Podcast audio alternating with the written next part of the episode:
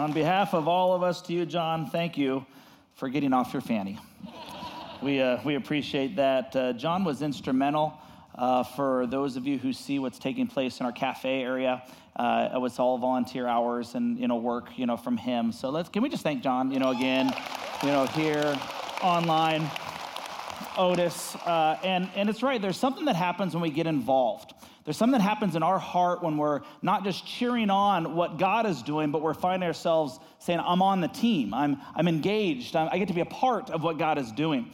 And God is doing a lot of things around here, but I want to point something out, on this day especially. God is doing incredible things in our Next Generation Ministries.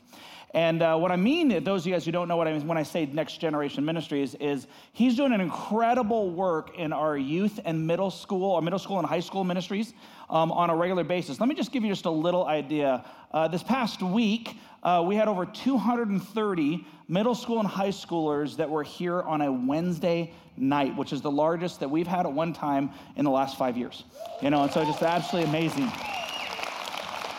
Absolutely amazing. Just continue to invite friends, and they continue to reach out, and they continue to do what God's called them, to do for their generation. In our kids ministry, we see more and more that are coming back. So again, for those of you who are online, I get this every once in a while. I didn't know that you had kids ministry back. Yes, full kids programs, from birth all the way through fifth grade in the morning. Thursday night, middle school is having their small group time. That takes place on Thursday nights as well. And in case you're watching and wondering at home. But in our elementary age, groups, it's just coming out of the seams. You got all these people are coming, and yet whenever you have God move, God creates an opportunity that's disguised as a problem. And so the opportunity that's disguised as a problem is we had 230 middle school and high school students and 12 adult leaders. Okay, in our kids ministry, they're averaging almost over 300 a weekend, and there's probably 30 volunteers amongst all the age groups that are taking place. And so we're seeing more that's coming back. So we can see that as a problem, or we can see that as an incredible opportunity because God is at work. And when God is at work, we get to be like John Kennard, as he just talked about in the video, and say, I'm going to clap and be applaud with what's going on, or I'm going to say, now it's time for me to be engaged. Now it's time for me to plug in. Now it's time for me to get into the game.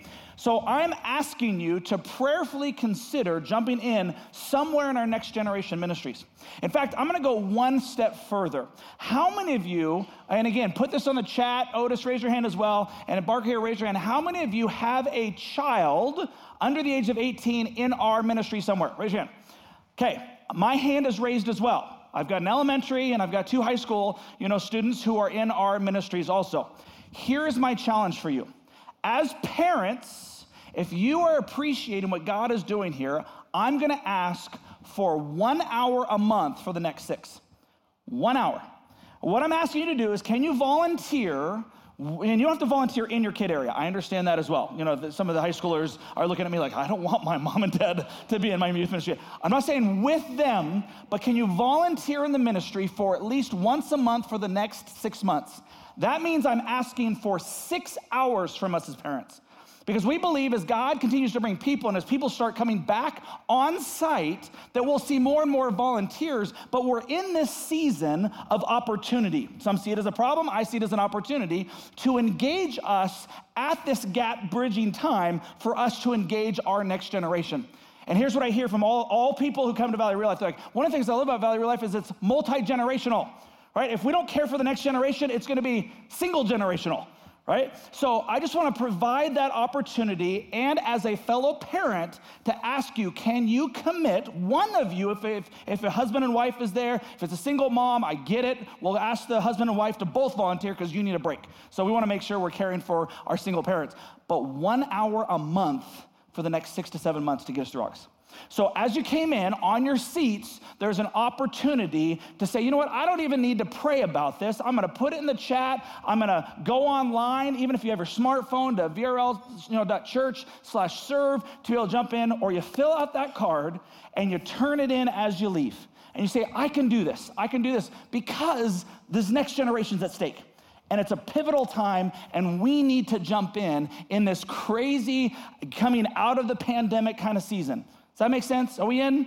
You know, can we do something like this? Okay, I'm not the only excited one. I know you're excited as well. So with that, why don't we pray for our next generation, for our time together. Jesus, thank you so much for how you're leading, how you're guiding, how you can use us to make an eternal difference in the lives of other people. And I pray, Father, that you would just lead us and guide us and help us to find ways to build a bridge, to jump in, just to be able to help out, in our kids and our youth, Lord, so that they can continue to come and experience you in the way that you've called and designed. So just thank you. Thank you for what you're doing, and allow us just to continue to be a part of it. It's in Jesus' name we pray. Amen. Today, we kick off this series that I'm so excited about, and it's called Dangerous Prayers. Because if we're gonna be honest, I'm looking at myself first, most of the prayers that, if you are a follower of Christ, can come across as superficial, maybe more self-focused, or just plain weird. Okay, there is kind of a tradition, and I grew up in a pastor's household, that there is three main times for those who are followers of Christ that you have a tendency to pray. One is either in the morning or in the evening. There's this rhythm that takes place. The second is over food. And the third is if you have a child, it's usually when you're putting your child down to bed. Those seem to be the three consistent. But here's what we know, is that it's very hard to find somebody at some point in their life that just refuses to pray. Even people who don't believe in God, when they come across a crisis or something that's beyond their control that they can't do, they'll actually entertain, and maybe that's been you as you look in your past, a higher power. And that happens in the course of when I was in high school. It's like I showed up to physics class, or let's not pretend I'm that smart. To geometry, and I got to geometry class, and I was I have a test, I forgot to study, I don't know anything about it. And you throw up a Hail Mary, and it's like, God, I didn't study, I don't know the answer, so just please help me through this. Right? And you see that, as you go through those seasons, or maybe you lost a job and you're like, you know what? I don't believe in God, but if you're there, can you help provide me a job? Or the most oftentimes we see it is in crisis, when you have somebody that finds out they have cancer. And all of a sudden they're beside themselves, and they cry out like, God, I know we've not been real close, but if you can really help me out in this one. And it's almost like a bargaining type prayer. And so most people pray. But as a follower of Christ, let's take a look at these three most common, areas. Like this time when we pray over our food. Okay, now that's great. I don't want to downplay it too much, but I know that as I got older, and maybe it's because we prayed for every meal, every cracker, every whatever, we just wanted to speed it up. And especially when I was in high school and college, I'm like, I'm hungry.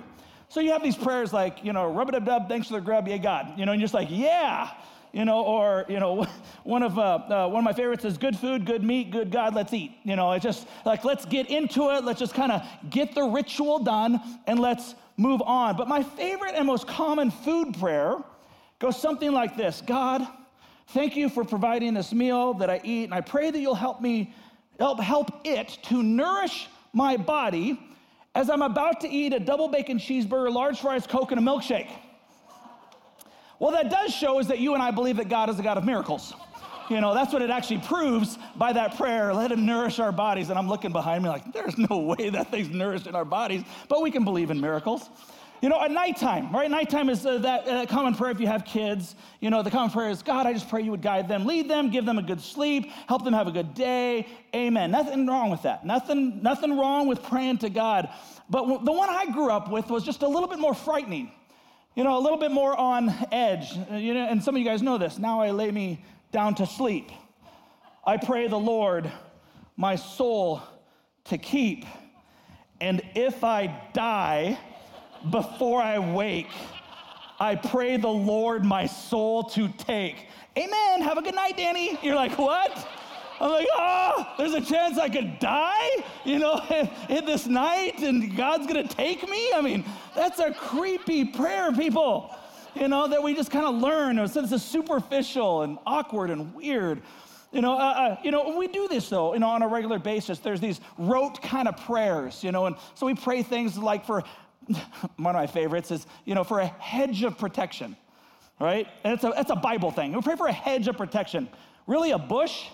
a bush, can't you say like a fortress of steel, or something like that? Now again, don't give me emails. I understand the hedge that surrounded the sheep and protected from the wolves, and Dan, it was really strong. I get it. I said, but I want something just a little sturdier in 2021. We just have these things that kind of come out on a regular basis. And if we really look at it, look at our prayers that kind of come out of our mouths, oftentimes, if we're just honest, they're so me-focused. They're so self-focused. Bless me, guide me, lead me, provide for my wants, my needs. You're the genie in the bottle, and I want my 3 wishes. It's kind of what we're asking God to lead and guide with us. But what do we really believe about prayer comes out with how and what we pray for. What if we started praying a little bit more dangerously? And danger doesn't mean something tragic is going to happen. Danger just means being a little more risky, something that's going to actually make an impact in your life or the lives around you. Prayers like, search me, O God, and see if there's any offensive way in me, and cleanse me in my heart from my sin. God, your will and not mine, or break my heart, Lord, for the things that break your heart, or forgive me as I forgive others, or help me to be bold, or send me, Lord, I'm willing to go anywhere if it's for your gain and your glory. These are dangerous prayers. Do we really want the answers to these things? So we're gonna walk through some of those in these next few weeks together. So let's start with this first dangerous prayer that I hope really that you will commit to. We're not gonna just talk about prayer. We're gonna give you opportunities and action steps every single time that we gather. So here is the first prayer. Here's today's prayer. Speak, Lord, for your servant is listening. Speak, Lord, for your servant is listening. And it may not sound dangerous, but we'll get to that in just a second. God is speaking all the time. But the question is, are we listening? And we find this prayer specifically in 1 Samuel chapter 3 in the Old Testament. See, what's taken place is Elijah is over the priesthood, at that time underneath God's direction. But his family has turned against God, and even though they're priests, they're not following what God has asked and God has commanded. Now, at the same time, there is a woman named Hannah who has not been able to have a child. And so she goes to the temple and she prays. Talk about a dangerous prayer. Here's what she prays. She says, God, if you should give me a son, I will give this son back to you. He is yours for his entire lifetime. That is a dangerous prayer. Her prayer was answered. And what's fascinating is that her son then goes and actually lives at the temple, and his name is Samuel, under Eli's instruction. Now, just as a side note, shouldn't that be a prayer if you're a parent? Shouldn't that be a regular prayer? Like, God, I'm just a steward of this child. Help me to raise this child that you have given to me to steward as unto you, and may they live for you for the rest of their lives. That is a great and dangerous prayer. So anyway, in 1 Samuel chapter 3, we read, about what's taking place in Eli's family. And so Samuel is about probably 11 to 13 years of age at this point. And it's great for those of you guys, who are youth right now, those of you who are newer in your faith, because all of a sudden he's going down to sleep and he hears the voice of the Lord who calls him by name and says these words, Samuel, Samuel, to which he replies, here I am. Did you call me? And he runs up and he goes into Eli's room and says, I'm here. Eli's like, didn't call you. You had a dream. Go back to bed. Dan's paraphrase version. Goes back to bed. Second time. Samuel, Samuel. And he gets up and he runs back to Eli's room. Did you call me? No, I didn't call you. Go back to bed. A third time. Samuel, Samuel. He gets up, runs to Eli. Did you call me? No, I did not call you. Finally, it dawns on Eli that God was actually calling to him. And he says to him, hey, next time you hear him call you, say these words, here I am, speak, Lord, your servant is listening. And God showed up again, called his name, says, here I am, speak, Lord, your servant is listening. And then he gave him instructions on what was going to take place in not so happy terms to Eli and his entire household. But it was the first time that he had heard the voice of the Lord. Speak, Lord, your servant is listening, which is the question we've got to answer with the time we have left. How do I hear God's voice? How do I learn to hear his voice? We're fairly good at talking when it comes to God. we're not so good at listening. I think it might be true in a lot of relationships if we're actually going to be really, really honest. We have a lot of things to say. We just don't want to really listen in our day and age, especially.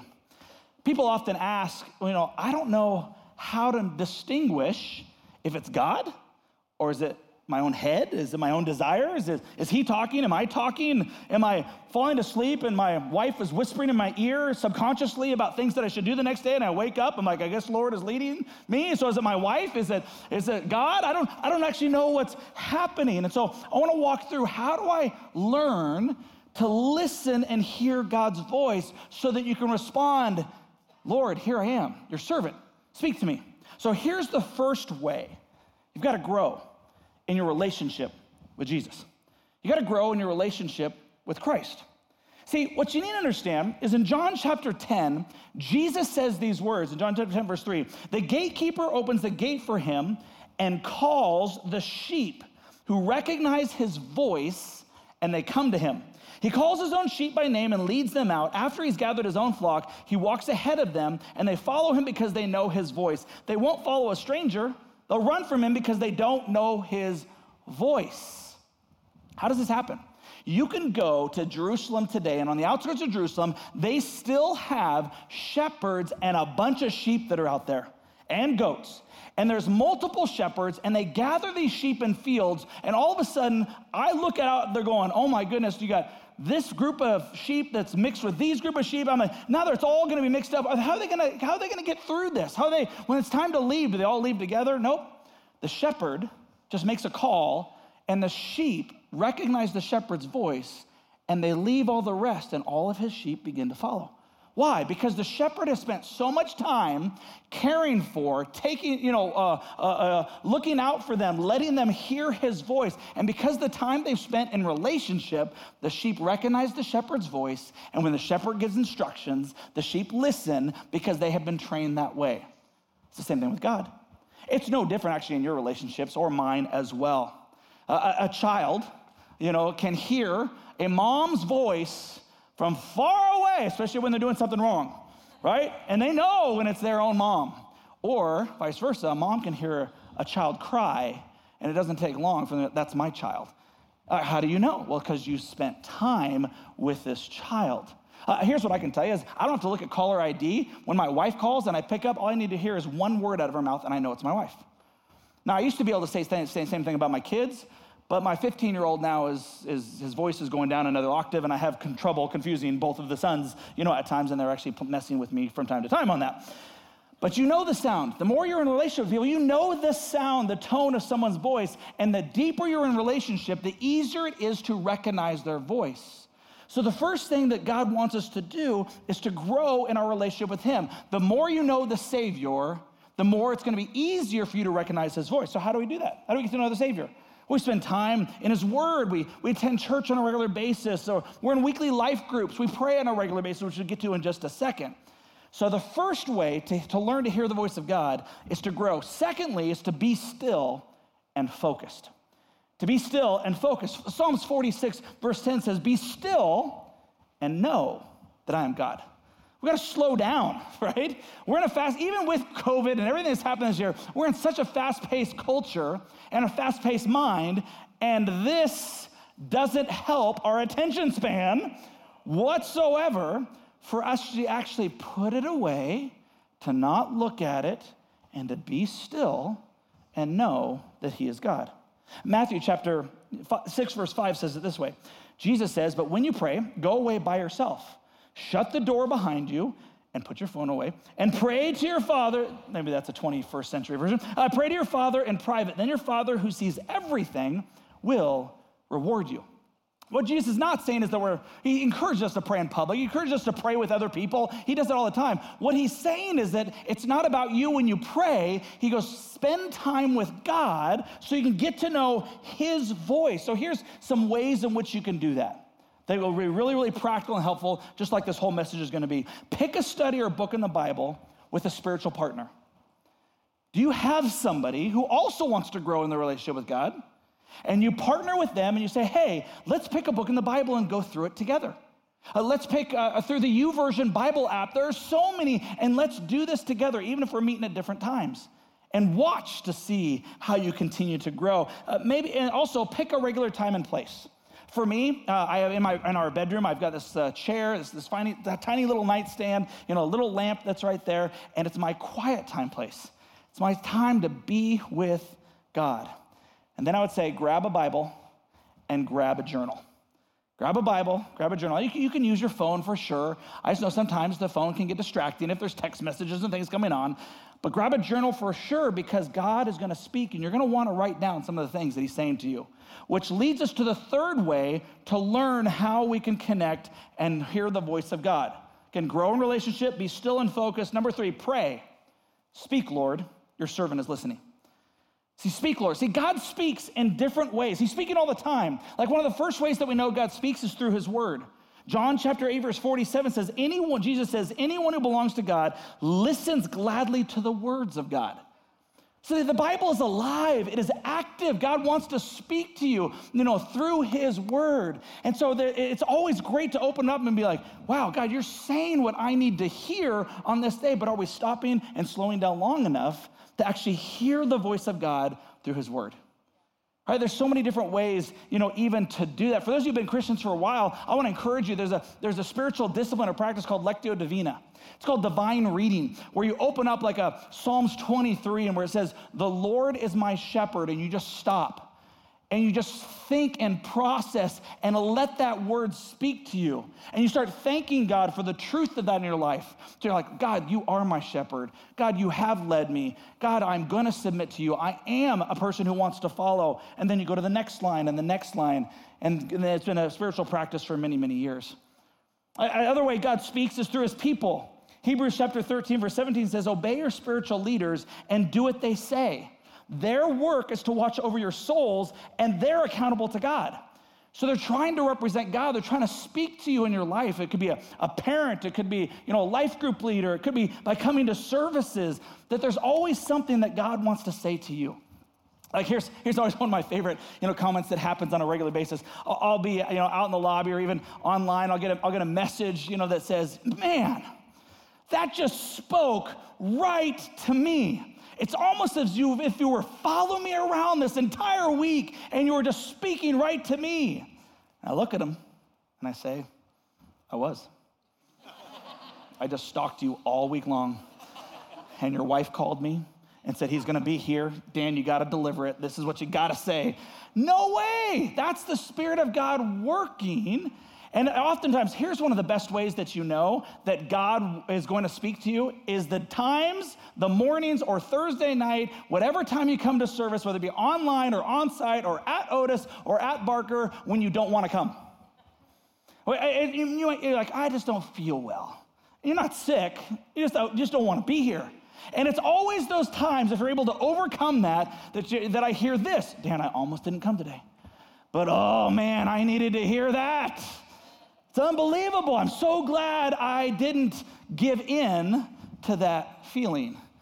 Could it be that there's another enemy that's at work, which is why God wants to use people in your life to help you become more and more like him, which leads us to the next part of how God speaks. He speaks through circumstances in your life. For example, Acts 2:17 says, in the last days, God says, I will pour out my Spirit upon all people. Your sons and daughters will prophesy. Your young men will see visions, and your old men will dream dreams. Got a chance to go to different parts of the Muslim world, over the course of my lifetime. And one of the most effective and transformative ways in which God is reaching the Muslim world is through dreams. You have imams, who are pastors, for the mosques and the different folks who get these visions and these dreams, and Jesus is in them, and he tells them about who he is, and it's 100% accurate and true. You're like, okay, God uses that.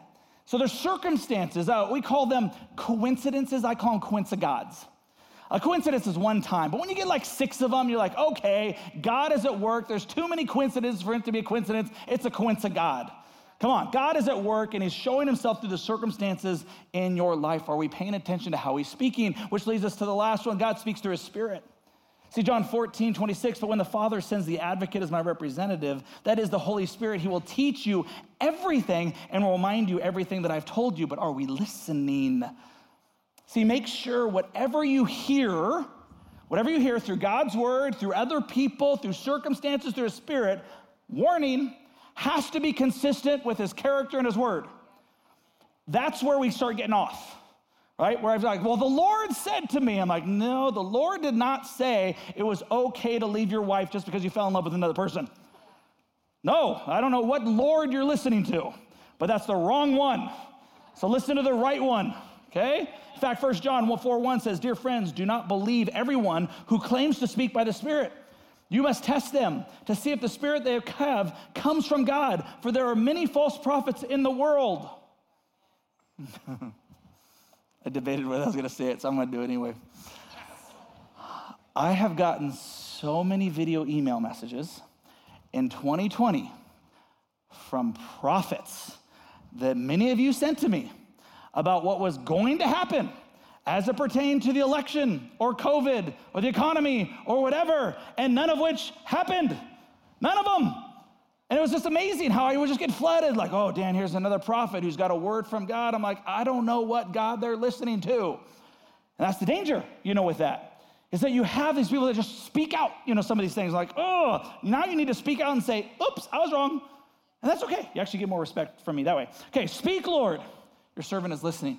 Which leads us to number 4, receive and follow what he says. Proverbs 3:5-6 says, trust in the Lord with all your heart. Do not depend on your own understanding. Seek his will in all that you do, and he will show you which path to take. Speak, Lord, your servant is listening. See, it's one thing to hear from God, but it's another thing when you hear from God to actually say the second part of that prayer, speak, Lord, your servant is listening. Do you understand what you're saying? The dangerous part of the prayer is that you're saying, I'm not in charge. You're the boss. You're Lord. You're King of my life. And so I want to hear from you. I want you to speak. But the power of the statement and the dangerous part of the statement is to be able to say, speak, Lord, I am your servant. And that means what you say, I will receive and I will do. All of a sudden things change when we're able to pray something that dangerous. One last note, before we kind of wrap up, on this day, is if you're not hearing from God, if you go through some of these things, and I know this is going to be new for some of you guys, if you're not hearing from God, there may be one major reason why. And it's usually an unconfessed habitual sin in our lives. See, Psalm 66:18 says, if I had not confessed the sin in my heart, the Lord would not have listened. John 9:31, we know that God doesn't listen to sinners, but he is ready to hear those who worship him and do his will. Now, if we are practicing sin habitually as a Christian, it will bring our prayer life to a screeching halt. Now, let me say this. All of us sin, probably even more than you and I realize. We sin on a regular basis. That's not what I'm talking about. There is a big difference between a follower of Christ who sins and a Christian who willfully and habitually sins on a regular basis without any remorse, any regret, any confession whatsoever. That will stop prayer in its tracks. So I want to give you an opportunity to practice this. To practice this thing and not just talk about it. It's not our goal during this series for us just to tell you about prayer, but our goal is to actually practice. So here's one of the most exciting ones that I believe are the entire one as we kick this thing off, is we were at a staff retreat, and Adam Heeb, who oversees our Celebrate Recovery, introduced us, to this letter from God. It's a letter from God. And what it does is it walks us through what would God have to say to us, and you have to spend a good amount of time listening to what God is saying to you, and it walks you step by step by step. So if you're online, you have an opportunity to access this by clicking onto that and jumping on our screens. As you leave, if you're at Otis or you're here at Barker, as you leave, we're going to put this in your hands. And so the goal is that these prayers would change us and change those around us. And so can we spend some time this week? Here's your next step. Take time this week to walk through a letter from God and then share that with one person before next week. Take time this week and just spend some time as we talked about, find a place, find some space, if you can, put down the phone. If you need the phone, totally fine, and just walk through this letter and write. You're gonna need a journal, you're gonna need to write through this, and it walks you through the whole thing, and then just share what you hear. If this is freaking you out, you're like, I don't even know what this is, how to do it, it's okay. It's freaking out a lot of us. And we wanna walk this journey of freaking out together. That's what it's called, Valley Real Life. There's no expectation that you're gonna be a professional prayer person. Right? They call them prayer warriors, okay? We're not gonna expect all of you on day one to be able to do that, but we are gonna challenge you to be able to say, let me step out maybe in a place that I've never stepped out before. Maybe let me pray something I've never prayed before, and it starts with listening to God. Listening to God. We're gonna exercise some new muscles as we go through this.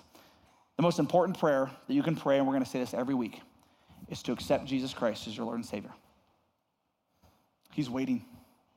He wants you to reach out to him. He's already reached out to you. It looks something like this. And he wants you to reach out to him and to say, Jesus, I receive you. I choose to follow you. I choose to be your servant. Allow me to put you as first place in my life. Because when I'm in charge, let's be honest, it's not going real well.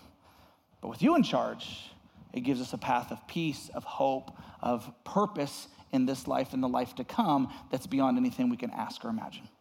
Let's pray. Jesus, thank you so much for this chance to pray. And so even right now, Father, as we spend even 15, 20 seconds in silence, we just want to hear from you.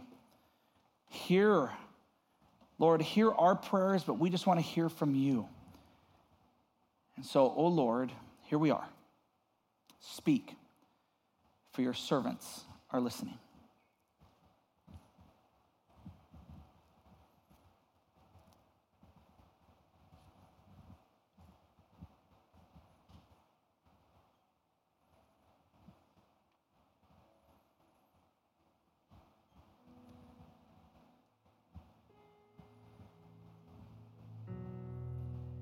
Scott, God, I just know that this is going to be a hard series. It's going to be challenging, for us. And I just pray that you would just allow us to surrender ourselves to you and take a journey, to take a risk that could lead to some incredible things in our lives and through our lives. Father, thank you for even this first prayer. Allow us to spend some time this week listening and to hear from you. We are your servants and we are listening. It's in Jesus' name we pray. Amen.